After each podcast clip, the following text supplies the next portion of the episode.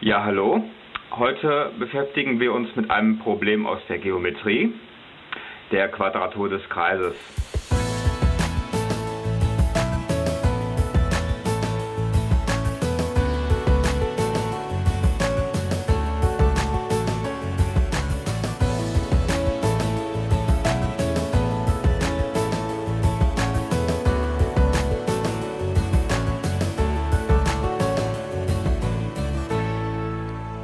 Hallo und herzlich willkommen zu dieser neuen Episode von Miauts Genau, dem deutschen Pokémon-Podcast. Mein Name ist Dominik und zu dieser neuen Besprechung einer weiteren Generations-Episode habe ich, ach, ihr wisst es bestimmt schon, ihr könnt es schon erraten, äh, The One and Only, The One and Online äh, im Äther des Internets verknüpft und verbunden, die wunderbare Vanessa. Hallo, willkommen alle zusammen. Ja, stimmt, wir, es ist alles online. Ja, der Titel ist hier bei Folge 15 von Generations. 15 Folgen Generations besprechen wir schon. Unfassbar. Mhm. Ähm, äh, der König kehrt zurück, The King Returns. Und äh, das ist, das ist ja schon mal ein sehr verheißungsvoller Titel. Äh, vor allem ein Titel, bei dem ich persönlich erstmal an äh, Herr der Ringe denken muss. Ging es dir da ähnlich? Äh, am Anfang wusste ich gar nicht, was damit gemeint ist. Bis ich dann ah, okay. die Folge gesehen habe und mir äh, mich hm. erinnert habe, ah, okay, ja, stimmt, der, der Typ ist ja eigentlich der König und so, ja. Ähm, ich war erstmal verwirrt, aber das äh, kommt ja häufig vor bei mir. oh weh, oh weh. Äh, ich würde sagen, äh, reißen wir kurz mal das äh, technische Datenblatt ab. Äh, die Folgennamen habe ich schon genannt. Äh, die japanische Erstausstrahlung im, im Netz auf YouTube war der 26. Januar 2017. Zuvor im US- und im deutschen und generell englischsprachigen europäischen Raum der 2. Dezember 2016. Die Dauer von diesem kleinen Special sind 4 Minuten und 55 Sekunden und den Inhalt. Ach Gott, jetzt, jetzt rollt Vanessa wieder in den Augen. Ich weiß, ich, ich spüre das durch den Äther des Internets. Der Äther des Internets ist sehr eng mit mir verknüpft, muss ich gestehen. Sehr, sehr eng mit mir verknüpft. ähm, ich ich halte ihn in der Hand. Der, der Äther fließt aus mir. Das Internet wird aus mir herausgespeist. Deswegen spüre ich deine Furcht, jetzt diesen Inhalt zusammenzufassen. Aber wer sonst, wenn nicht du? Natürlich. Okay, äh, okay, machen wir es äh, kurz und knackig hoffentlich. Also, mhm. äh, äh, zuerst mal siehst du Fußspuren im Schnee und dann so eine riesige Schneelandschaft tut sich vor dir auf und Gebirge und dann äh, zoomt die Kamera in eine Höhle rein. Ähm, da kannst du auch schon ein paar glitzernde Eiskristalle erkennen. Und dann ähm, sieht man, wie das in der Höhle aussieht. Da hast du ähm, Eiskristalle, die zersplittern und auch direkt Qrem und Getzes, ähm, mhm. die irgendwas machen, ähm, jetzt ist, irgendwie seltsam außer Atem, vielleicht trainieren sie oder so. Jedenfalls sagt der Qrem, dass er äh, äh, genau, dass er ganz ein, ein All einfrieren soll. Und daraufhin setzt Kyurem eine neue Eisattacke ein. Das heißt, die, die fangen quasi damit an, die, de, das Innere dieser Höhle einzufrieren. Mhm. Das wird allerdings von einer unbekannten Feuerattacke unterbrochen, die plötzlich einbricht. Und N fliegt auf seinem Reshiram äh, in die Hülle rein und landet. Getzes, das erste, was er macht, er beleidigt ihn als unmenschliches Scheusal. Dann kommt ein Monolog vom lieben N, der äh, verhindern möchte, dass Getzes Pokémon für seinen eigenen Nutzen ausbeutet und er möchte ein All erhalten und äh, nicht, dass mhm, alles mhm. einfriert. Er erzählt auch von der tiefen Bindung, äh, also er hat eine relativ tiefe Bindung zu der Region durch die ganzen Erkenntnisse. Äh, dazu können wir später noch ein bisschen kommen. Und ähm, dann erwähnt Getzes die Erziehung von N, ähm, nämlich weil Getzes sozusagen der Adoptivvater von ihm, von ihm ist und sagt, oh ja, das hat vielleicht doch was gebracht, aber also er lobt, lobt sich quasi selbst für die Initiative. Dennoch plant er einen sogenannten Denkzettel, so dann holt er den DNS-Keil raus, den wir schon aus der letzten Folge kennen. Und dann kommt so eine relativ crazy Animation. Der baut sich sozusagen so ein bisschen auf. Äh, zuerst sieht er aus wie so ein Beleber, also quasi nur so ein kleiner Kristall, dann wird er größer, dann kommen da irgendwelche Formen raus, dann schwebt er, transformiert sich innerhalb, also in, in der Luft zu so ein paar DNS-Strängen und die mhm, fusionieren mhm. mit Qrem. Als sich diese DNS-Stränge mit Qrem fusionieren, gibt er Qrem das Zeichen, äh, Reshiram zu attackieren. Und dann fängt Qrem an, ähm, so ein paar Attacken aus, aus sich rauszuspucken, so äh, lila, lilane ähm, Bälle sozusagen. Ähm, mhm. ja. Reshiram flieht natürlich, dann kommt so eine relativ interessante Szene, wo ähm, sich die beiden verfolgen in, innerhalb dieser Höhle, also durch diese ganzen engen Gänge und sowas. Aber leider schafft es äh, Reshiram nicht und wird dann in so einen lilan Orb eingesperrt. Dann schrumpft mhm. äh, Reshiram zum Ball. Kyurem absorbiert ihn und damit verändert sich Kyurem zu, oder verwandelt sich Kyurem zum weißen Kyurem, also er fusioniert mit Reshiram. Dann greift Getzis im Endeffekt N an, jedoch kann N das so ein bisschen abhalten, denn er hört immer noch Reshirams Stimme mhm. in diesem komischen Kyurem-Verbündnis und ähm, ist sich noch sicher, dass die beiden wieder getrennt werden können. Dann sind wir relativ äh, am Ende der, der Folge angelangt. Getzis äh, lässt so ein bisschen den Herrscher und Größenwahn raushängen und äh, rastet so ein bisschen aus. Dann versucht Annie noch so ein bisschen äh, umzustimmen. Er erwähnt, dass er ja eigentlich sein Vater ist. Er nennt ihn auch Vater. Er sagt noch so, ja, Pokémon haben Gefühle, aber Guess ist das natürlich egal. Rastet komplett aus und äh, möchte dann natürlich oder befiehlt Kyurem, äh, N anzugreifen. Doch im letzten Moment natürlich wird N gerettet und zwar von einer Elektroattacke, die auch aus, äh, aus dem Höhlenausgang kommt. Und man sieht ein Sekrom im Höhlenausgang im Gegenlicht äh, mit dem Protagonisten von Schwarz und Weiß 2 auf dem Rücken sitzen. Nein, da möchte ich dich gerne äh, korrigieren. Oh, echt? Es ist nicht der Protagonist von Schwarz und Weiß 2. Es ist der Protagonist oh, von Schwarz und Weiß 1. Ja, echt jetzt? Und das ist der große Kniff an der, an der ganzen Nummer. Ja, ja. Ich möchte das jetzt auch mal direkt zum Anlass nehmen, um mal diese ganze, also diese, diese Folge ist äh, aus vielerlei Perspektive interessant, weil es halt auch ein, ein geistiger Nachfolger ist von so, also auch, auch inhaltlich, aber äh, auch, auch Metaebenen technisch in unserer Spekulationsbubble von der Folge, die wir zuvor besprochen haben, von der vorherigen, von Folge 14 von Pokémon Generations. Mhm. Ähm, dort hatten wir spekuliert, okay, was ist denn da los irgendwie? Am Ende ist das eine, eine Was wäre wenn Geschichte? Ist das das negative Ende? Und das wird hier sehr, sehr stark befeuert. Also zum einen, ne, wir haben die, dieselben Themen wie in der vorherigen Episode. Mhm. Wir haben Kiorem, wir haben äh, den äh, DNA-Splitter, den Splicer. Ähm, wir haben äh, Egetzis, der zuvor groß und breit erwähnt wurde. Wir haben eine Unterstreichung von unserer These von zuvor. Zuvor äh, hatten wir die These, hey, das ist ja eine, eine, alte, äh, eine alternative Realität. Und nun what the fuck, da, äh, ist da tatsächlich der, der, Protagonist von Schwarz und Weiß 1. Ja. Und gerade okay. um diesen Protagonisten, um, ich glaube, Hilbert heißt er, ähm, äh, ranken sich ja die ganzen Theorien und Mythen, weil einfach überhaupt gar nicht klar ist, was mit ihm oder beziehungsweise mit ihr als Protagonistin, mhm. mit Hilda, denn letzten Endes passiert ist. Man hat diese beiden Protagonisten seit ihrem äh, Auftritt in Generation äh, 5.1, sage ich mal, nie wieder gesehen. Von daher, das, das, das ist ein absolutes kurioses Ding hier in der Folge. Ich kann mir das irgendwie nicht wirklich ganz erklären. Sonst, weil wenn mir das aufgefallen wäre, dann hätte ich mir gedacht, okay, das ist bestimmt ein Fehler. Äh, hm, hm. Weil das, das macht gar keinen Sinn. Aber äh, naja gut, vielleicht kann man da so ein paar crazy Theorien aufstellen. ja, ja, eben, eben. Also wie gesagt, das schließt sich irgendwie sehr, sehr stark an an unsere Rumtheoretisierung, ist stranges Wort, äh, an, an, an unser Rätselraten aus der vorherigen mhm. Episode. Mhm. Äh, von wegen, hey, das fühlt sich irgendwie, nee, das ist ja komplett anders als in den Spielen. Das, das weicht ja komplett ab. Das ist ja irgendwie, wo ist denn der Protagonist oder die Protagonistin? Und yeah. hä, wo ist hier die Protagonistin oder der, der, Protagonist und was macht der Protagonist aus dem Vorgängerspiel da? Äh. Ja, ja, ja. Komisch. Mhm. Um jetzt nochmal irgendwie mit der Tür ins Haus zu fallen, wo wir dann hier Getzes sehen und so weiter, die Frage an dich.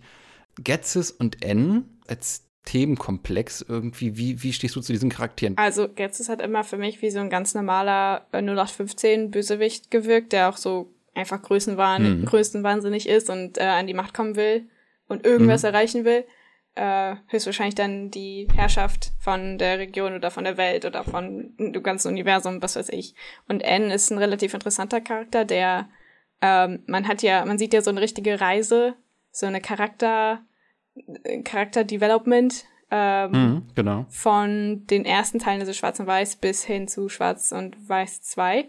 Ist auf jeden Fall ein ziemlich ähm, interessanter Charakter, wo man auch gar nicht so genau weiß, wohin gehört oder wo er selber ja. sich ähm, orientiert oder was seine Ziele sind. Man weiß nur, dass er eigentlich, äh, man, man, weiß, dass er sehr verbunden ist mit seinen Pokémon. Ich glaube, er redet dann irgendwann auch darüber. Oder auf jeden Fall ist das eine Backstory, dass er halt ähm, mit Pokémon kommunizieren kann. Ach ja, genau, das war sogar ähm, in der Cutscene ganz am Anfang, wenn man das Spiel startet und länger nicht auf Start drückt, sondern das ein paar Sekunden äh, laufen lässt, dann kommt ja auch, glaube ich, so eine Cutscene. Und dann sieht man auch, dass N als kleiner Junge halt äh, mit den Pokémon aufgewachsen ist im Wald und dann ähm, mhm. von so, von diesen Musen äh, ähm, aufgezogen wurde und so mhm, genau. auch zu Getzes gekommen ist und quasi ich glaube, er wurde mehr oder weniger von ihm missbraucht. Also Getzes hatte quasi den eigentlichen Plan, N zu missbrauchen durch, weil er halt diese äh, Fähigkeit hat, mit Pokémon zu kommunizieren und deren Gefühle und ähm, ich weiß nicht, ob Gedanken, aber auf jeden Fall, er versteht sie sehr gut.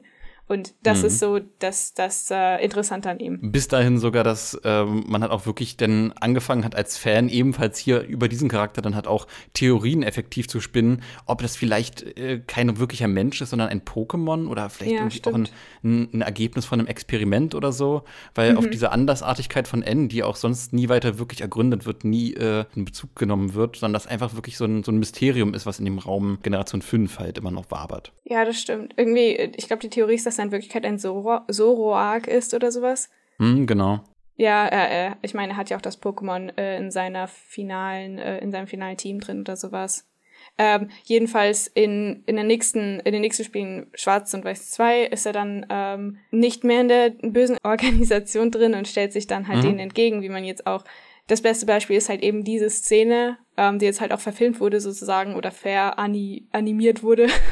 mhm. Und ähm, ja, dann sieht man halt eigentlich auch, dass äh, seine Motive komplett anders sind, dass er halt wirklich nicht so dazugehört hat, nie dazugehört hat und dass er sich halt gegen seinen eigenen äh, Stief- oder Adoptivvater stellt. Aber ich würde sagen, bevor wir uns hier in wilden Spekulationen, Theorien verzetteln und befassen, lass uns zum Anfang der Folge springen und zu unseren obligatorischen Notizen.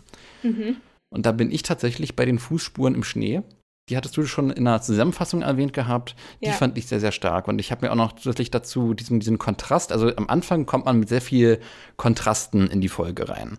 Normalerweise hat man ja eigentlich immer einen sehr, sehr weiten Establisher in den Generations-Episoden. Hier geht man sehr, sehr close auf die Fußstapfen im Schnee und fährt dann erst hoch. Nur um dann nach dieser sehr, sehr langen, langsamen, etwas ruhigeren, gediegeneren äh, Einleitung dann mit so einer sehr, sehr starken, intensiven Kamerafahrt durch den Tunnel äh, mhm. einzuleiten. Auch dort im Tunnel so ein Hin und Her, so ein Ping-Pong-Match zwischen den sehr, sehr ruhigen Schneeflocken und den sehr, sehr harten Kristallen, die Kyurem zerstört. Also das, diese, dieses Bilden von Kontrasten, von einer sehr weichen und dann doch sehr harten Mentalität, das ist hier sehr, sehr stark im Fokus am Anfang der Folge. Mhm, kann ich bestätigen. Aber äh, ja, das mit den Fußspuren auf jeden Fall war das, was mir am meisten aufgefallen ist. Und dann halt ähm, diese schnelle Kamerafahrt, die dann direkt in die Höhle äh, führt.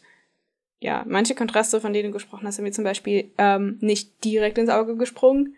Äh, hm. Manche halt schon. Ähm, aber das, das ist ja auch das Schöne daran, dass man das unterbewusst wahrscheinlich dann wahrnimmt und das einem trotzdem positiv in Erinnerung bleibt. Ansonsten, ich weiß nicht, wie es dir da ging jetzt am Anfang, aber bei mir ist es halt jetzt direkt äh, aufgefallen, dass Getzes unfassbar emotional ist. Der ist, also normalerweise hatte ich Getzes in, in, den, in, in, den, in den Schwarz- und Weiß-Spielen immer so ein bisschen als so ein, ja, ich, ich will jetzt nicht sagen James Bond Champagner-Schurke, aber so sehr, sehr, so ein bisschen eine Anlehnung an Giovanni, so in seinem ganzen Auftreten und Flair. Er ist so ein bisschen so dieser Imperator, mhm. der irgendwo, irgendwo auftritt und mit einer gewissen Intensivität und Ruhe Stärke dann letzten Endes vermittelt und, und, und verbreitet, aber trotzdem nie so arg emotional agiert. Ähm, und hier, ne, gerade im, im, Beschreiben jetzt dann auch mit Kyurem und so weiter, wirkt Getzes unfassbar emotional. Später habe ich auch noch notiert, gibt es noch ein paar weitere Stellen, wo es dann noch mal viel, viel stärker wirkt. Aber keine Ahnung, Getzes jetzt hier so emotional zu sehen, hat, hat dich das auch so tangiert oder dachtest du, ja, nee, das passt doch zum Charakter? Ähm, naja, gut, dadurch, dass ich seine, äh, seinen Charakter von den Spielen nicht wirklich äh, vor Augen hatte, weil ich mir mhm. auch wirklich nur die Stelle angeschaut habe, die exakt dasselbe also die Verfilmung äh, oder das Original mhm. von dieser Verfilmung hier äh, kommt der Charakter auch nicht so krass durch. Deswegen konnte mhm. ich da nicht mhm. wirklich äh, Schlüsse draus ziehen. Und de, dieser Getzes, den man hier in dieser Folge sieht, den fand ich, ähm, keine Ahnung, ich fand es, hat mich überhaupt nichts äh, überrascht oder ich fand nichts komisch. Für mich war das halt ein ganz normaler Mensch, der von irgendetwas total überzeugt ist. Aber mhm. innen drin ist er immer noch ein normaler Mensch. Es ist kein total steinkalter er hat kein, kein Herz aus Stein, sondern er hat mhm. immer noch mhm. Emotionen. Das sieht man ja auch später, ähm, wo, wo N ihn äh, Vater nennt, wo, wo ihn das auch total trifft. Ähm, das war für mich, ja, okay, natürlich trifft ihn das. Äh, wenn, wenn er mehr oder weniger normal, normaler Mensch ist, jetzt im Vergleich zu Cyrus zum Beispiel aus äh, Generation 4, das ist schon mehr so ein Mensch, der, der ähm, ja, absolut. kaum Gefühle zeigt oder wahrscheinlich auch wenig Gefühle spürt und dadurch mh, hm, kommt das halt auch so rüber. Aber er ist jetzt ein ganz normaler Mensch, sage ich jetzt mal, der einfach nur komplett größenwahnsinnig geworden ist und total verblendet und die Realität nicht mehr sieht. Ganz normal halt, so wie das passiert manchmal. die Alltagsprobleme, ja, klar. Genau. ja, also äh, man kannte ja Curem schon aus mhm. der letzten Folge, aus äh, Folge 14. Und da hat man ja die, die reine Power gesehen, was so in ihm steckt. Und diese Stärke, diese Kraft und auch diese Größe zu haben. Und es steht plötzlich neben einem Menschen, äh, neben so einem kleinen, also äh, es sieht dann schon relativ ähm, impressive aus. Vor allem, wenn man weiß, wozu dieses Pokémon eigentlich in der Lage ist. Äh, erklärt dann eventuell auch den Arm, den Getzes verloren hat. Vielleicht. Ähm, mhm. Ja, also das ist äh, relativ beeindruckend und auch ein bisschen angsteinflößend. Allerdings ähm, gibt einem das auch so ein bisschen Gefühl, das Gefühl, dass Getzes komplette Kontrolle drüber hat. Oder, also er entweder die komplette Kontrolle drüber hat oder er einfach ähm, ihm das total egal ist äh, er da relativ skrupellos oder nicht skrupellos, aber für ihn selbst, also seine eigene Sicherheit äh, komplett ignoriert und er einfach nur dort steht, um halt an sein Ziel zu kommen. Das Auftauchen von N dann auch, ne? Letzten Endes ist es ja dann ein Feuerball, äh, ein schwarzer Feuerball, glaube ich, war es, mhm. der dann äh, in die Szenerie reinschießt. Ach genau, da, da, kam so eine komische Szene, gerade wo N reingeflogen kommt, also er noch in der Luft mhm. ist, sieht man, wie er an Getzes vorbeifliegt und Getzes guckt ihn so von der Seite an, so ein bisschen. Also ähm, man sieht dann sein Kopf so halt, wie, wie sein Kopf ins Bewegung oder ins äh, Richtung so folgt. Das dreht sich dann so ganz langsam, ganz dramatisch, bis er dann halt landet und Getzes ähm, begrüßt ihn dann mit entsprechenden Beleidigungen direkt. Aber mir ist das halt nur irgendwie, mir ist das besonders stark aufgefallen. Deswegen äh, habe ich es hier jetzt nochmal erwähnt. Ich frage mal so konkret nach, weil in derselben Szene sind mir ebenfalls Dinge aufgefallen, die ich komplett strange und befremdlich fand, die aber in eine komplett andere Kategorie reingehen. Ich weiß nicht, erinnerst du dich vor zwei Generations-Folgen, da hatten wir uns über ein, oder hatte ich mich vor allem über ein Chardrago beschwert, was frontal gezeichnet wurde und komplett derb aussah. Ja, ich erinnere mich, glaube ich. ähm, genau, und, und in die ähnliche Kategorie, finde ich, fällt die Fluganimation von äh, Reshiram hier. So. Ich finde, der Schweif von Reshiram im Flug sieht unfassbar strange animiert aus. Das, das wackelt so hoch und runter, so ganz ruckelig auch irgendwie. Also ich weiß nicht, das fand ich irgendwie, das hat mich, also ich habe die Folge äh, zwei, dreimal gesehen und das hat mich jedes Mal irgendwie rausgerissen. Und das im Counterpart dann vielleicht dann irgendwie mit, mit, mit, mit, mit dieser Kopfbewegung. Also ich weiß auch nicht, ob man da bei dieser Szene insgesamt gepennt hat. Mhm, mhm. Deswegen frage ich da so, so, so, interessiert nach, weil exakt im selben Moment stutze ich jedes Mal, jedes einzelne Mal über dieses äh, fliegende Reshiram. Okay, tatsächlich ist äh, mir das nicht so aufgefallen. Also äh, mich hat da nicht mhm. wirklich was gestört, was mich halt eher äh, aus, der, aus dem Konzept oder aus diesem Flow gerissen hat, war dann diese seltsame Kopfdrehung. Generell irgendwie sehr, sehr strange. Und dann gibt es ja diese Konfrontation. N sagt zum einen, dass ja Einal seine Heimat ist. Ne? Also so ein bisschen diese, diese Conclusio erfahren wir ja noch mal vom, vom ersten Teil von Schwarz und Weiß. Interessant hier, dass er explizit erwähnt, dass er gelernt hat, äh, wie man als Mensch lebt. So, also als, als, als Formulierung muss ich da auch ein bisschen hellhörig werden. Äh, ja, für mich hat sich das so ein bisschen angehör angehört, als wäre das entweder wieder so ein Übersetzungsfehler ähm, nicht, aber so, so eine kleine, so, da hat jemand ein bisschen was übersehen, so ein bisschen anders hätte, hätte man das sagen mhm. können. Oder aber ähm, er hat das, es hat sich halt so angehört, als hätte das jemand anderes, jemand anders über ihn gesagt und er hätte das so aufgenommen und erzählt es halt weiter so oder benutzt eben diese mhm, Redewendung. Mhm. Und ähm, im, im Spiel, glaube ich, äh, wenn er dann auch seine, seinen Dialog führt oder sein Monolog, ähm, wie auch immer, sagt er das genauso. Also ich glaube nicht, dass das äh, Ersteres ist, sondern eher Zweiteres. Das impliziert halt wirklich auch so ein bisschen, was Ens eigene Selbstwahrnehmung angeht, dass er halt immer noch nicht wirklich loslassen kann von seiner ja, anderen Perspektive zum Thema Menschen und Pokémon. Mhm und trotz dieser Konklusion aus dem ersten Teil immer noch so, so diesen Mewtwo-Charakter innehat. So Mewtwo als Klon-Pokémon hat ja auch lange Zeit äh, in den Filmen dann halt auch gestruggelt von wegen, ah ja, bin ich, bin ich Klon, äh, gehöre ich in diese Welt und so weiter. Mhm. Ne, und eine ähnliche, eine ähnliche Gravitas oder eine, eine ähnliche vergleichbare Denkweise sehe ich dann hier halt auch bei einem N, nur halt auf dieses generelle Thema Mensch Pokémon und seine sehr emotionale Anbindung zu Pokémon. Ähm. Kann ich auf jeden Fall verstehen äh, wo dann auch sich wieder die Frage stellt, ähm, ob das schlimm wäre, wenn er sich nicht komplett in der menschlichen Welt wohlfühlt und wenn er sich lieber in seiner alten Welt äh, wohlfühlt und dort bleiben möchte.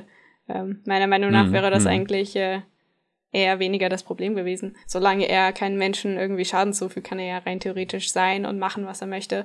Und wenn er so aufgewachsen ist, ist es ja kein Wunder, dass, äh, also für mich ist es eher etwas Negatives, wenn er dann von der menschlichen Welt gezwungen wird, ähm, oder mehr oder weniger, vielleicht auch unterschwellig, vielleicht nicht direkt, aber dass er dann halt eben von sich, äh, von seinem alten Leben und somit auch von seinen Fähigkeiten und von, von seiner, von seinem einzigartigen Selling Point sozusagen distanzieren muss und seine, ja, seine einzigartige Fähigkeit, die eben nur er hat, die er sich selber angeeignet hat aus irgendwelchen Gründen, wie das auch immer äh, sein konnte, äh, wäre so eine halbe Tragödie. Also, ja. Und ebenfalls interessant ist ein Kommentar, äh, der mir auch noch aufgefallen ist, dass äh, Reshiram hat ihm gesagt, dass äh, Kyurem leidet. Also, dass diese Pokémon, dieses, dieses Trio dann letzten Endes halt auch eine, eine innere Connection zueinander haben. Ja, also, stimmt, die haben ja hier ja. Zum, die haben zum, zum einen den, den Part, dass N die Pokémon fühlt, aber auch, dass diese Trio-Pokémon, die ja quasi ursprünglich auch ein Pokémon waren. Mhm. Ne, es gab ja diesen gro großen alten Drachen, den wir nie gesehen haben. Ja. ja, dass diese Pokémon immer noch eine innere Connection haben. Das wird hier in einem kleinen Nebensatz gesagt, aber das ist, das bringt diese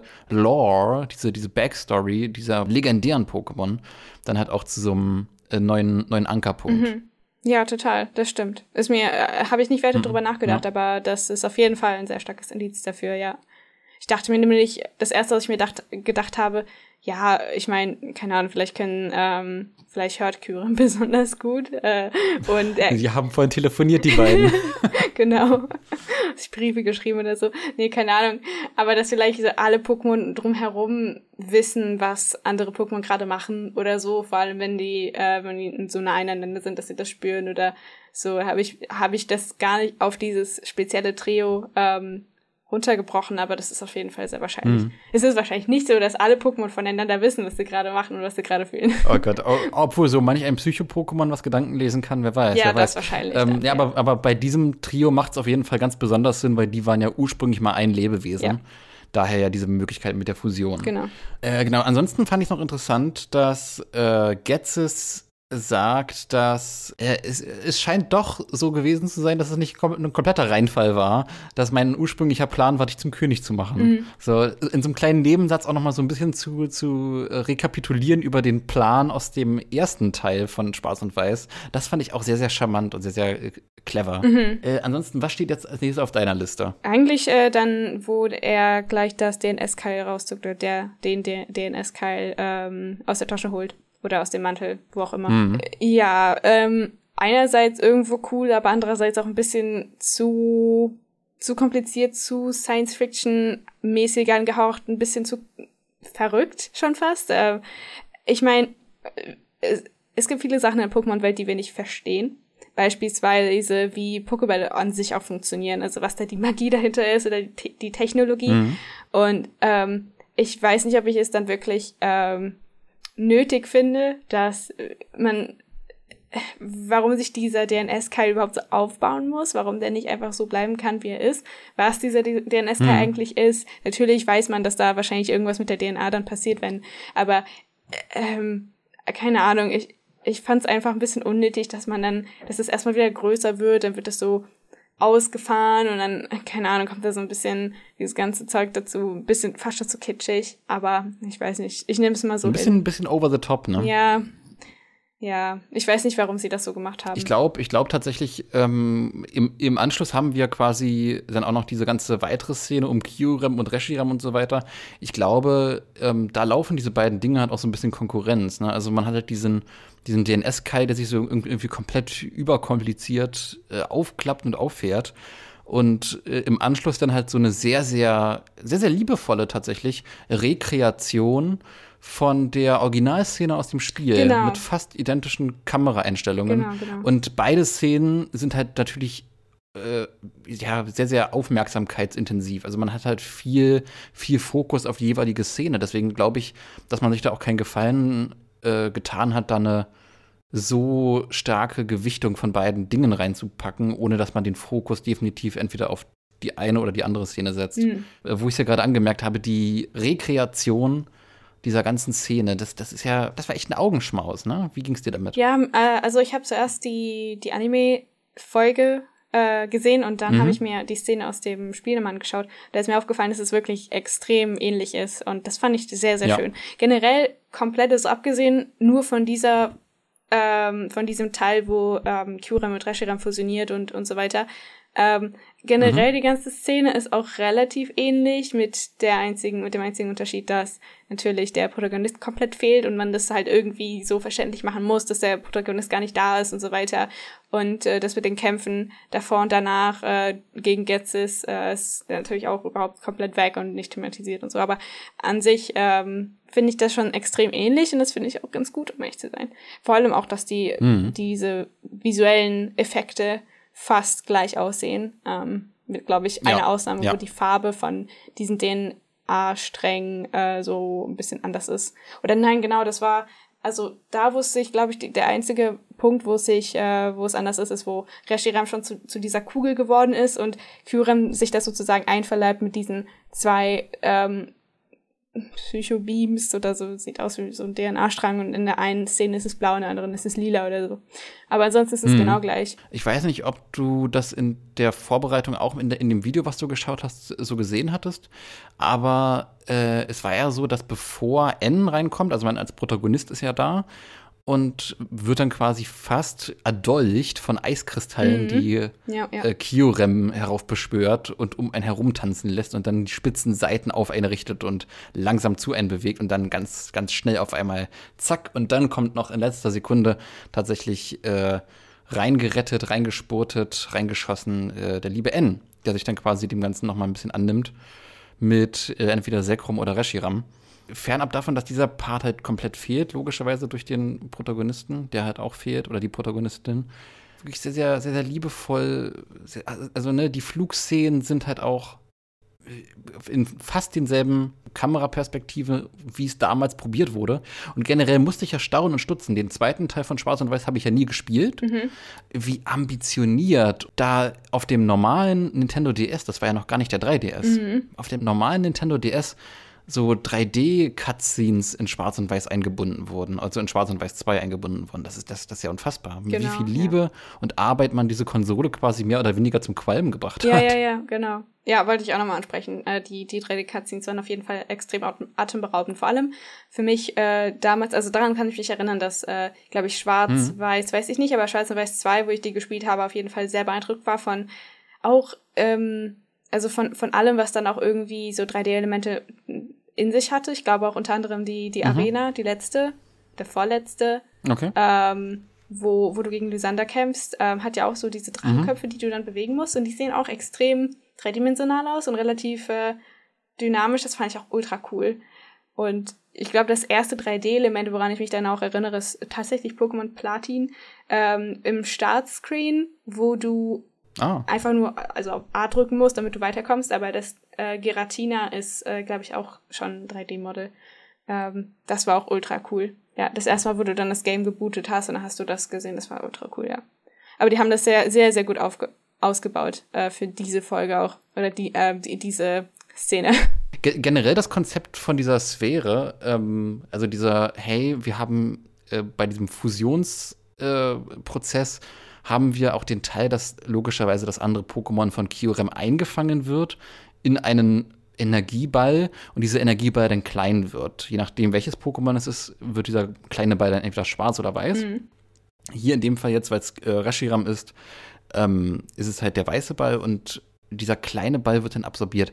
Finde ich als Konzept unfassbar weird. Also optisch interessant umgesetzt, auch hier im Anime-Special, aber so rein, rein theoretisch, konzeptionell äh, klar, Pokémon werden ja auch im Pokéball klein getasert, klein ge, wie sagt man, klein gestrahlt, so ein Laserstrahl mhm. äh, digitalisiert. Irgendwie ist es, ja, ne, das Konzept existiert schon irgendwie, aber so das von einem Pokémon über so eine Energie, so Energiewellen dann zu sehen, das hat halt schon sehr stark was davon, als ob das jeweils andere Pokémon dann halt wirklich geschrumpft wird. Und da, das, das, das, das fühlt sich weird an. Hm. Keine Ahnung, wie ging es dir da? Also jetzt gerade, wo du gesagt hast, dass es das quasi über Energiewellen macht. Äh, wenn man dieses Konzept nimmt, dass es dann wirklich die, diese Lebensenergie nimmt zum Beispiel ähm, und es dann irgendwie auf eine keine Ahnung, dass es dann zusammen interferiert und dann wird da halt das andere Pokémon raus. Keine Ahnung, dass man sowas hat, dann hätte man das auch anders darstellen können. Für mich hat das exakt denselben mhm. Effekt wie auch diese, diese DNS-Keil-Szene, äh, wo das einfach mhm. zu kompliziert war, zu viel, zu viele Sachen, äh, oder ich sag mal so, es wurden zu viele Fragen neu gestellt und zu wenige beantwortet, ähm, oder nicht genug beantwortet und da, da, dadurch haben sich viel mehr Fragen, ähm, äh, sind viel mehr Fragen aufgekommen, als eigentlich beantwortet wurden. Und hm, äh, hm. man hätte das so ein bisschen, ich meine, für, ja, das hast du auch schon angesprochen, für das Auge ist das sehr interessant nachzuverfolgen, ist vielleicht auch so ein bisschen satisfying, das dann zu sehen, wie dann so die einzelnen Sachen dann schrumpfen und dann so komische Bewegungen machen, aber ähm, alleine um das dann, keine Ahnung, um da irgendeinen Sinn dahinter zu sehen, ist das nicht genug oder sogar halt zu viel in dem, in dem Fall. Generell dieser Fusionsprozess ist ja letzten Endes auch was, wo N jetzt so ein bisschen den damaligen Pokémon-Fan repräsentiert. Ne? Damals die Pokémon-Fans so, Pokémon können fusionieren. Das sehen wir jetzt dann hier quasi auch als Reaktion von N. Was? Pokémon können fusionieren, das ist doch gar nicht möglich. Wie geht das? Ja. Äh, generell das, das, das Konzept von Pokémon-Fusion ist ja eine Sache, die sich über Jahre hinweg damals auch lange Zeit Pokémon-Fans gewünscht haben, auch irgendwie aus so einer äh, Digimon-Vergleichbarkeit. Wann zieht dann Pokémon nach? Wann können da auch Pokémon fusionieren? Äh, äh weißt du noch, wie du damals als äh, äh, Pokémon-Fan, als junger Pokémon-Fan halt gesagt hast, äh, Fusion ja, Fusion nein in Pokémon, wie dein damaliges Standing dazu war, als du das erste Mal davon erfahren hast? Ich weiß gar nicht mehr, wann ich wirklich das erste Mal davon erfahren habe. Ich weiß nur, dass es irgendwie, hm. also höchstens habe ich das mal dann so gesehen als äh, Fanart, aber als so ganz junger Pokémon-Fan natürlich nicht. Das kam erst durchs Internet und als, als Zehnjährige oder als Neunjährige hast du das natürlich nicht. Und dann erst später hm. hast du dann, wo ich auf Tumblr unterwegs war oder so, hast du dann so Fanarts gesehen. Das fandest du natürlich ultra cool. Und dadurch, dass ich selber äh, gezeichnet habe, habe ich da natürlich auch, keine Ahnung, meinen eigenen Saft privat für mich dazugegeben und da hier und die Zeichnung hm. gemacht und da. Aber das war halt mehr so von von, von diesem artistischen Standpoint ähm, mehr so zum Spaß und es ist nicht so, dass du dir das gewünscht hast, sondern du hast ja eigentlich, eigentlich einfach nur neue Pokémon ausgedacht, die auf alten Pokémon basieren oder sowas. Oder wie, wenn zum Beispiel das Pokémon mit dem Pokémon ein Baby hätten, wie die aussehen würden oder so. Ähm, oder, also woran ich mich jetzt direkt erinnere, ist dieses eine Programm, das existiert, äh, wo du, ich glaube, Pokémon von der ersten und zweiten Generation, ähm, äh, da, die haben da irgendwie so ein, Algor äh, also geschafft, einen Algorithmus zu machen, ähm, dass die Sprites von den beiden Pokémon irgendwie so verbindet. Und äh, ich weiß noch, dass ich damit äh, vor einem Jahr oder so relativ viel Spaß hatte und wir dazu, so, keine Ahnung, ich mit ein paar Leuten dann irgendwas da ausprobiert habe und da relativ witzige Sachen rausgekommen sind. Aber das war wirklich das Einzige. Ähm, ich hatte das, ich glaube, ich kann mich nicht daran erinnern, dass das so mein, ja, das, die, das Feature ist, das ich jetzt total vermisse und das ich brauche. Das ist ja äh, letzten Endes das Feature, was sich dann irgendwie so subtil, mehr oder weniger in verschiedenen Konzepten dann halt auch ähm, durchgezogen hat, denn auch in Sonne und Mond ne, mit, äh, wie hieß es, ne Necrosma und Lunala und Solgaleo. Mhm. Ähm, äh, dass Pokémon so verschmelzen und sich absorbieren und gegenseitig irgendwie miteinander zu tun haben.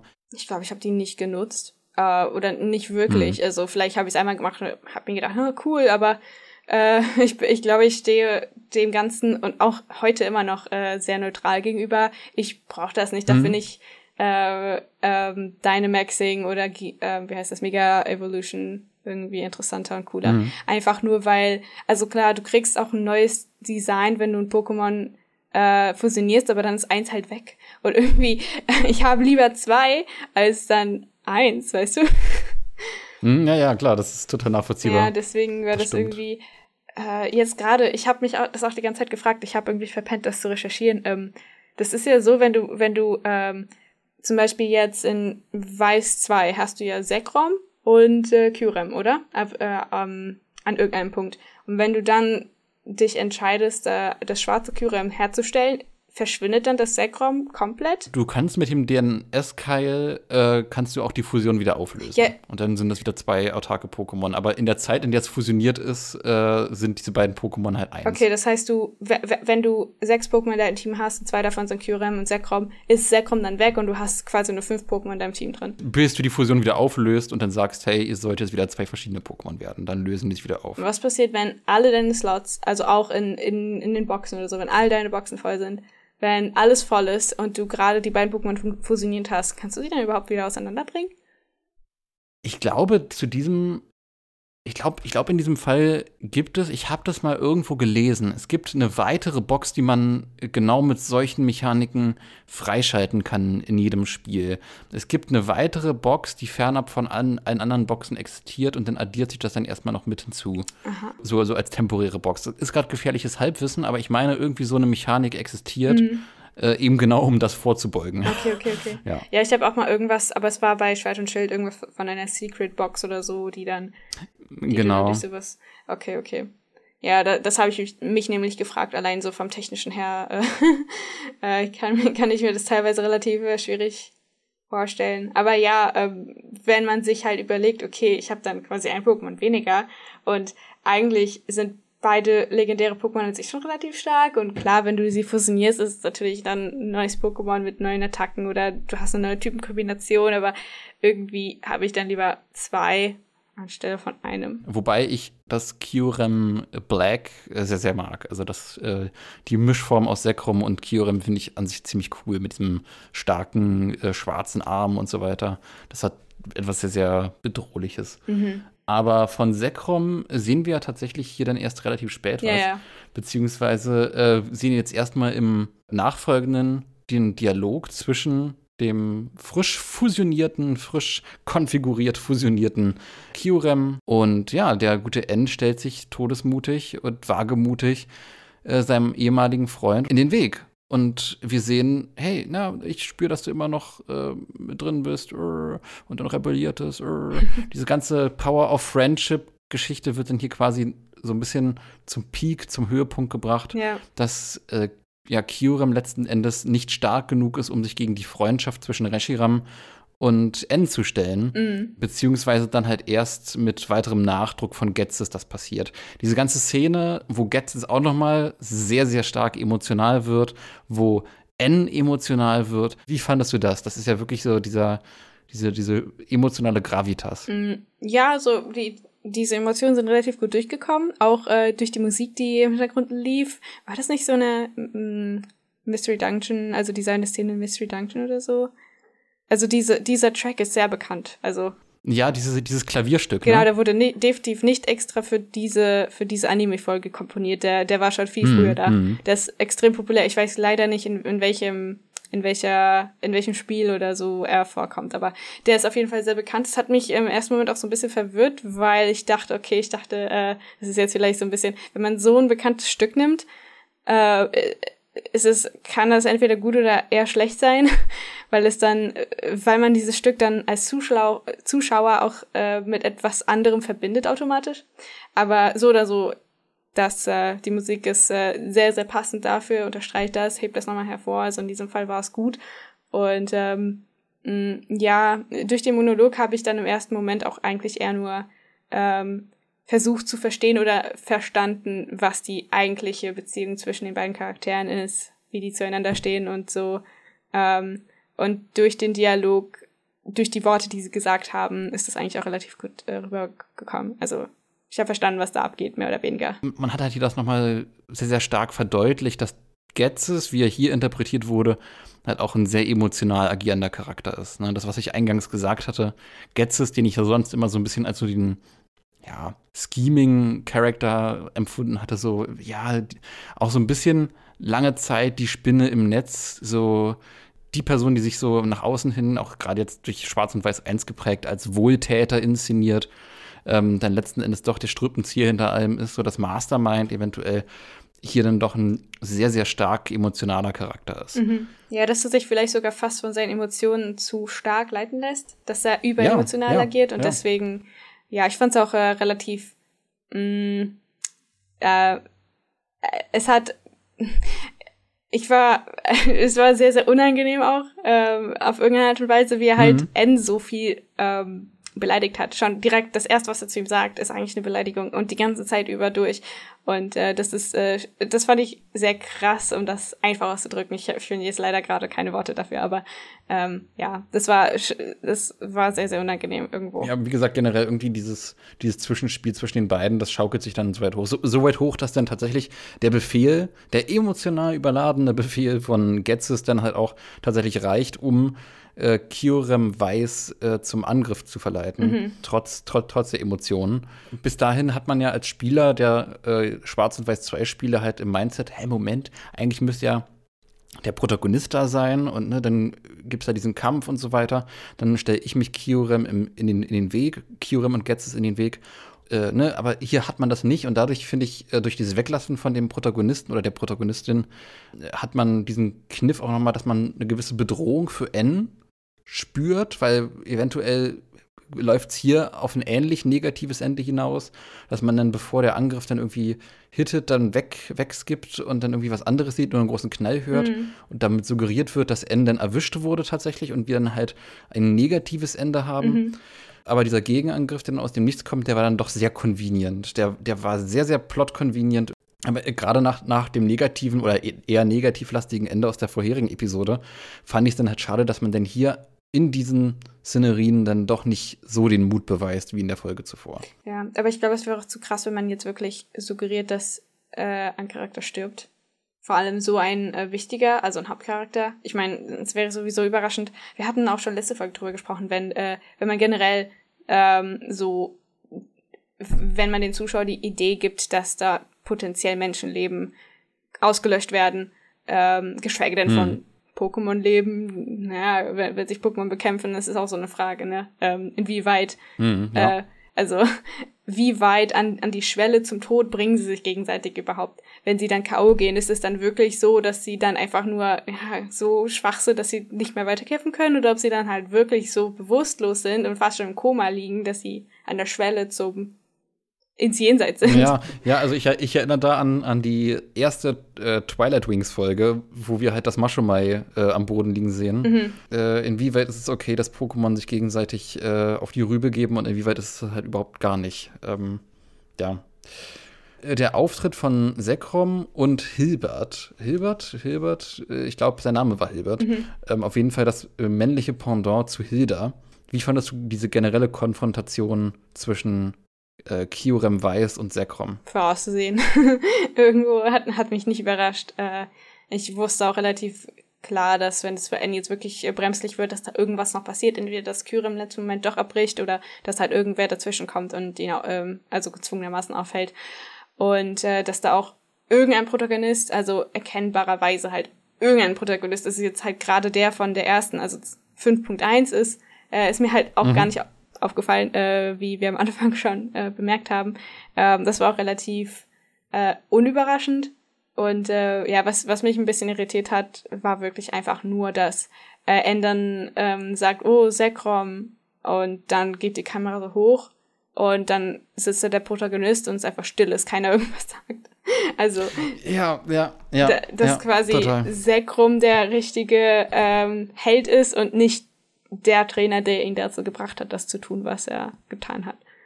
Das fand ich ein bisschen verwirrend. Generell das Ende wirkte auf, also gerade nach diesem sehr, sehr starken Anfang, ne, Schneespuren und äh, dieser starken Tunnelfahrt, dann sieht man die Eiskristalle zerbersten mhm. und die Schneeflocken fallen im Inneren der Höhle. Es ist so bitterkalt. Dann haben wir diesen emotionalen äh, Monolog von Getzes. Das ist ein starker Einstieg. Und dann quasi mit so einem sehr 0815 äh, ja, Ausstieg aus der Folge dann rauszugehen, das war sehr schade. Also, dass man sich auch irgendwie so mit, na ne, klar, die beiden stehen sich Auge in Auge gegenüber, so äh, klassischer Western-Stil, aber äh, letzten Endes weiß die Szenerie dann auch nichts wirklich damit groß inszenatorisch anzufangen, um aus der Folge rauszu, rauszukommen. Also das, das wirkte ähnlich unbeholfen wie bei der Heatran-Folge mit Avenaru und äh, Labelle am Ende. Mhm. Ne? Also da hat man halt auch einen ähnlich unbeholfenen Ausstieg.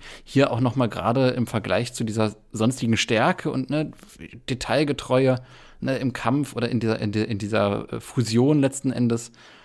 Äh, da bricht das total. Ja, ja, ging mir auch so.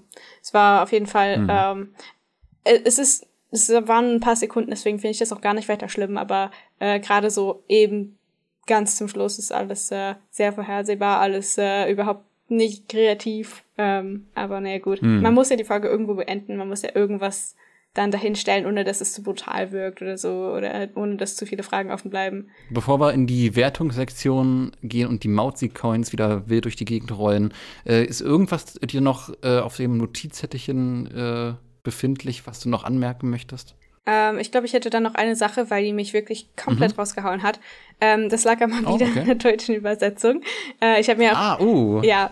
Äh, mhm ich habe mich N sagt, äh, wenn äh, gerade wo äh, sich die beiden Pokémon fus fusioniert haben, hä, das, äh, das geht doch gar nicht, das kommt ja einer Quadratur des, Klei des Kreises gleich. Und ich dachte mir halt erstmal so, was ist eine Quadratur des Kreises? Was? Habe ich das erstmal gegoogelt? Oh ja, okay, äh, ergibt Sinn. Aber ich habe ich hab das noch nie gehört. Ich habe auch diese Redewendung, also klar, ich meine, es gibt viele Redewendungen, aber dass man gerade dann so eine nehmen muss, die vielleicht nicht allzu populär ist und in der englischen Version wird einfach gesagt, äh, ja, das ist doch unmöglich oder keine Ahnung, irgendwas so in die Richtung. Genau. Und im Deutschen nimmt man dann irgendwie sowas, was äh, irgendwie, du, du musst dir auch irgendwie denken, Pokémon ist ja eigentlich für Kinder. Das, 50 äh, Prozent davon sind wahrscheinlich unter 16 Jahre alt, die sich, die sich diese Folge angucken, obwohl, naja, keine Ahnung, ich weiß nicht, wie viele davon irgendwie Zutritt oder Zugang zu YouTube haben. Aber wenn sie das, wenn sie sich das anschauen könnten, würden sie es. Und da wäre wahrscheinlich 50 Prozent von der Zuschauerschaft, ähm, vermutlich hm. noch unter 18 mindestens. Also ich frage mich, wie viele von denen wissen, was eine Quadratur des Kreises ist oder was diese Redewende bedeutet. Ähm, Okay, okay, ja. Vanessa, aber jetzt möchte ich mich auch mal als, als dumm outen. Äh, magst du uns, äh, also mir und den Zuhörerinnen und Zuhörern einmal erklären, was ist eine Quadratur des Kreises?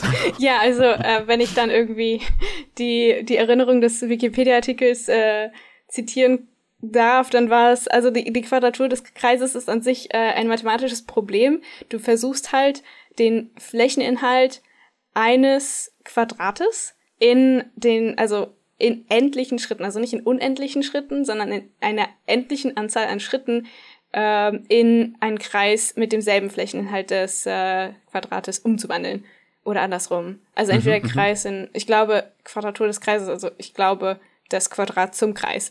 Und das ist wohl ein relativ populäres Problem in der Mathematik, wo sich viele Leute schon mit auseinandergesetzt haben, viele berühmte Mathematiker und es wurde immer noch kein richtiges keine richtige Lösung dafür gefunden. Es gab viele Attempts sozusagen, aber es ist, gibt immer noch nichts und das ist halt als Redewendung, äh, dass du halt ah. halt etwas Unmögliches versuchst oder etwas, was halt schier unmöglich scheint, weil das einfach, ja, weil das halt zurzeit immer noch in der Mathematik äh, so aussieht. Ah, okay, okay, okay. Äh, äh, falls, falls die Mathematiker-Community uns zuhört, hoffe ich, dass das jetzt weit stimmt. ja, ich auch. Interessant, interessant. Da bin ich, oh Gott. Ja, äh, hab, also ich habe halt bei dieser Episode tatsächlich nicht die, die, also gar nicht die deutsche Variante geschaut, so. sondern wirklich nur die englische Variante mehrmals. Ich habe das komplett versäumt. Ich habe da gar nicht dran gedacht irgendwie. Ich bin, glaube ich, noch zu sehr im Twilight Wings Mode, mhm. dass ich dann überhaupt vergesse, dass es eine deutsche Variante zu gibt. Aber na klar, die gibt es ja. Mhm. Ja, aber bevor wir uns jetzt hier Kopfzerbrechen äh, bereiten und äh, probieren, die Quadratur des Kreises äh, zu lösen, äh, lösen wir erstmal die Frage: Ja, was bedeutet denn all das, über das wir hier geredet haben? in Mauzi-Coins. Deswegen äh, Mauzi, walte deines Amtes, Amte deines Walters und äh, setze Zahltag ein. Ha. Und jetzt liegen die Mauzi-Coins vor uns. Was machen wir damit? Ich frage dich, was machst du damit? Hm, gute Frage. ähm, ich habe äh, hab mir so ein paar Gedanken im, also im Vorfeld äh, gemacht, bevor wir hier das aufgenommen haben, aber ich, ich dachte mir, mhm. ähm, ich weiß nicht, äh, weil oft, also meistens ist es so, dass wenn wir jetzt nochmal drüber sprechen, dass ich meine Meinung ändere, dass es dann entweder mhm. mehr oder weniger gibt. In diesem Fall, ähm, ich weiß nicht, es ist alles. Äh, äh, ich, ich fand die Folge tatsächlich sehr solide. Ähm, ich könnte sie mir nochmal anschauen, aber leider ist es halt so storylastig, ähm, und berichtet über einen Teil der Pokémon-Lore oder der Pokémon-Geschichte, dass die mich, äh, die, die mich nicht so ultra krass packt oder ja, mhm, ähm, mhm. aber ich muss halt dazu sagen, die Folge an sich ist äh, sehr, sehr unterhaltsam. Es ist, es wird nie irgendwie zu langsam oder zu langweilig. Es ist immer irgendwie, es passiert immer die ganze Zeit was. Ob das jetzt äh, gut ist oder nicht, ist halt mh, äh, liegt im Auge des Betrachters, würde ich jetzt einfach mal so sagen. Deswegen gebe ich hm. einfach mal, ähm, ich, ich denke, ich, ich gebe acht Mozi Coins. Das ist. Äh, ah, ah, doch. Also ich meine, es ist definitiv keine schlechte Folge. Ich glaube, wenn jemand ähm, vor allem diese Szene äh, oder diese Szene aus dem Spiel sehr besonders mag, wenn das, also ich kann mir sehr gut vorstellen, dass wenn du das Spiel dann spielst, ist das halt eine der bedeutsamsten Szenen, die dich auch am meisten mitnehmen. Dann das nochmal verfilmt zu sehen, definitiv sehr cool. Äh, klar, ist halt ein bisschen anders, äh, weil der Protagonist nicht da ist, aber das macht es dann dazu noch so ein bisschen. Ähm, man könnte halt als Negativpunkt sehen, dass es halt wirklich exakt fast das gleiche ist. Ähm, dass auch die Dialoge mhm. sehr, sehr, sehr ähnlich sind. Es ist quasi fast nichts mhm, genau. umgeschrieben, es wurde nur so ein bisschen gekürzt. Ähm, aber ich sehe das eigentlich eher als was Gutes, als was Schlechtes. Also von daher acht ich hoffe, jetzt ernte ich nicht Kopfschütteln, virtuelles Kopfschütteln, ähm, weil tatsächlich bin ich da doch ein bisschen negativer eingestellt. Mhm. also diese ganze Folge hat viele Stärken, die ich sehr, sehr interessant finde. Ne? Also allein die Szene, die dann quasi eins zu eins oder mehr oder weniger eins zu eins rekreiert ist, die, äh, von der Fusion her. Ähm, dann diese ganze Dynamik zwischen äh, Adoptivvater und Sohn sehr, sehr stark. Ähm, die Dialoge, die du schon meintest, die, die halt sich sehr, sehr stark an dem äh, Original orientieren. Ja, aber das, was denn hängen bleibt, letzten Endes, ähm, äh, ist dann tatsächlich, ja, eine Folge, die wie ein Geist durch mich durchgeht. Äh, irgendwie, ich, also, so, so toll ich einzelne Punkte von dieser Folge finde, Ne, auch bis hin dazu, äh, dazu dass dann der, der Protagonist und, und, dass man da abweicht, ne, dass der Protagonist aus den ersten Spielen auftaucht. So, dass man da diesen, diesen Stilgriff und dieses Stilmittel sich rausnimmt. Aber trotzdem so vom, keine Ahnung, gerade im Vergleich zur vorherigen Episode von, von äh, der Einheilregion, dieser Impact, den die Folge erzeugen möchte, den schafft sie nicht so wirklich bei mir zu erzeugen, trotz allem. Und es geht weiterhin wie ein Gespenst durch mich durch. Deswegen treffe ich mich dann hier doch durch diese durch dieses fehlende irgendwas. Ich kann es nicht wirklich beschreiben. Es ist, es, ich will dieser Folge auch keine Seelenlosigkeit unterstellen, um Himmels Willen. Aber vielleicht ist sie dann doch für mich ein bisschen zu generisch. Ich gebe dann, ich will, ich, ich, mein erster Impuls wäre, fünf Punkte zu geben, fünf Mauzi-Coins zu geben. Mhm. Aber für diese einzelnen Kniffe, die Dialoge, ähm, die Orientierung am Original, dieses Feingefühl, gebe ich dann doch irgendwie sechs Punkte, gebe ich noch einen, einen Mauzi-Coin obendrauf. Klingt jetzt sehr, sehr hart, aber äh, die Folge eher so mäßig. Ja, ja, nee, kann ich verstehen. Ja. Ähm, kann ich auf jeden Fall sehr gut verstehen. Also ich meine, jetzt, also jedes Mal, nachdem wir halt äh, drüber sprechen und du mir auch neue Impulse gibst und neue Ideen, ähm, verändert sich auch meine Meinung immer. Aber ich, was mir persönlich relativ wichtig ist, ist, wie fühle ich mich ähm, oder was denke mhm. ich, wenn ich diese Folge das erste Mal, das allererste Mal sehe. Also nicht irgendwie, ich gucke mir das dreimal an und nach dem dritten Mal bin ich mir meine Meinung, sondern wie ist es, wenn ich das erste Mal diese Folge sehe. Und tatsächlich mhm. hatte ich eine relativ mhm. gute Zeit. Das erste Mal, wo ich die Folge gesehen habe. Ich war relativ gut entertained, also ich hatte Spaß, äh, mir hat alles gefallen, was ich gesehen habe. Ich, mir haben die visuellen Effekte äh, gefallen, ich habe direkt verstanden, worum es geht. Ich habe sogar mehr gelernt, als ich zuher, äh, zu, zuvor wusste über die Charaktere, über deren, mhm, mhm, ähm, keine Ahnung, über deren Beziehung. Und ähm, deswegen hatte ich eine gute Zeit. Zum Beispiel hatte ich eine bessere Zeit als bei der letzten Folge, wo ich mir die zum ersten Mal angeschaut habe. Die, die wurde immer besser, je öfter ich sie mir angeschaut habe, aber beim ersten Mal war mir vieles zu schnell oder ich habe vieles irgendwie nicht verstanden oder keine Ahnung, irgendwas. Und äh, ja, deswegen, ähm, deswegen, dadurch, dass ich halt relativ viel Wert auf sowas lege, kriegt sie halt acht vielleicht nach allem, was du jetzt noch dazu gesagt hast, wären es vielleicht eher 7,5 oder 7, aber was, was soll's? Ich gebe einfach 8. Aber ja, äh, damit haben wir dann quasi das letzte Fragment, die letzte Episode von Generations aus der Einal-Region besprochen und fliegen den Mauzi-Ballon in Richtung Carlos, in Richtung X- und Y-Generation-Stories. Äh, von daher die obligatorische Frage zum Generationswechsel. Ja, wie, wie gehst du da emotional ran? Äh, bist du froh, die äh, einer Region hinter dir zu lassen und die Carlos-Region anzu, anzusteuern? äh, was verbindest du eventuell mit der Carlos-Region?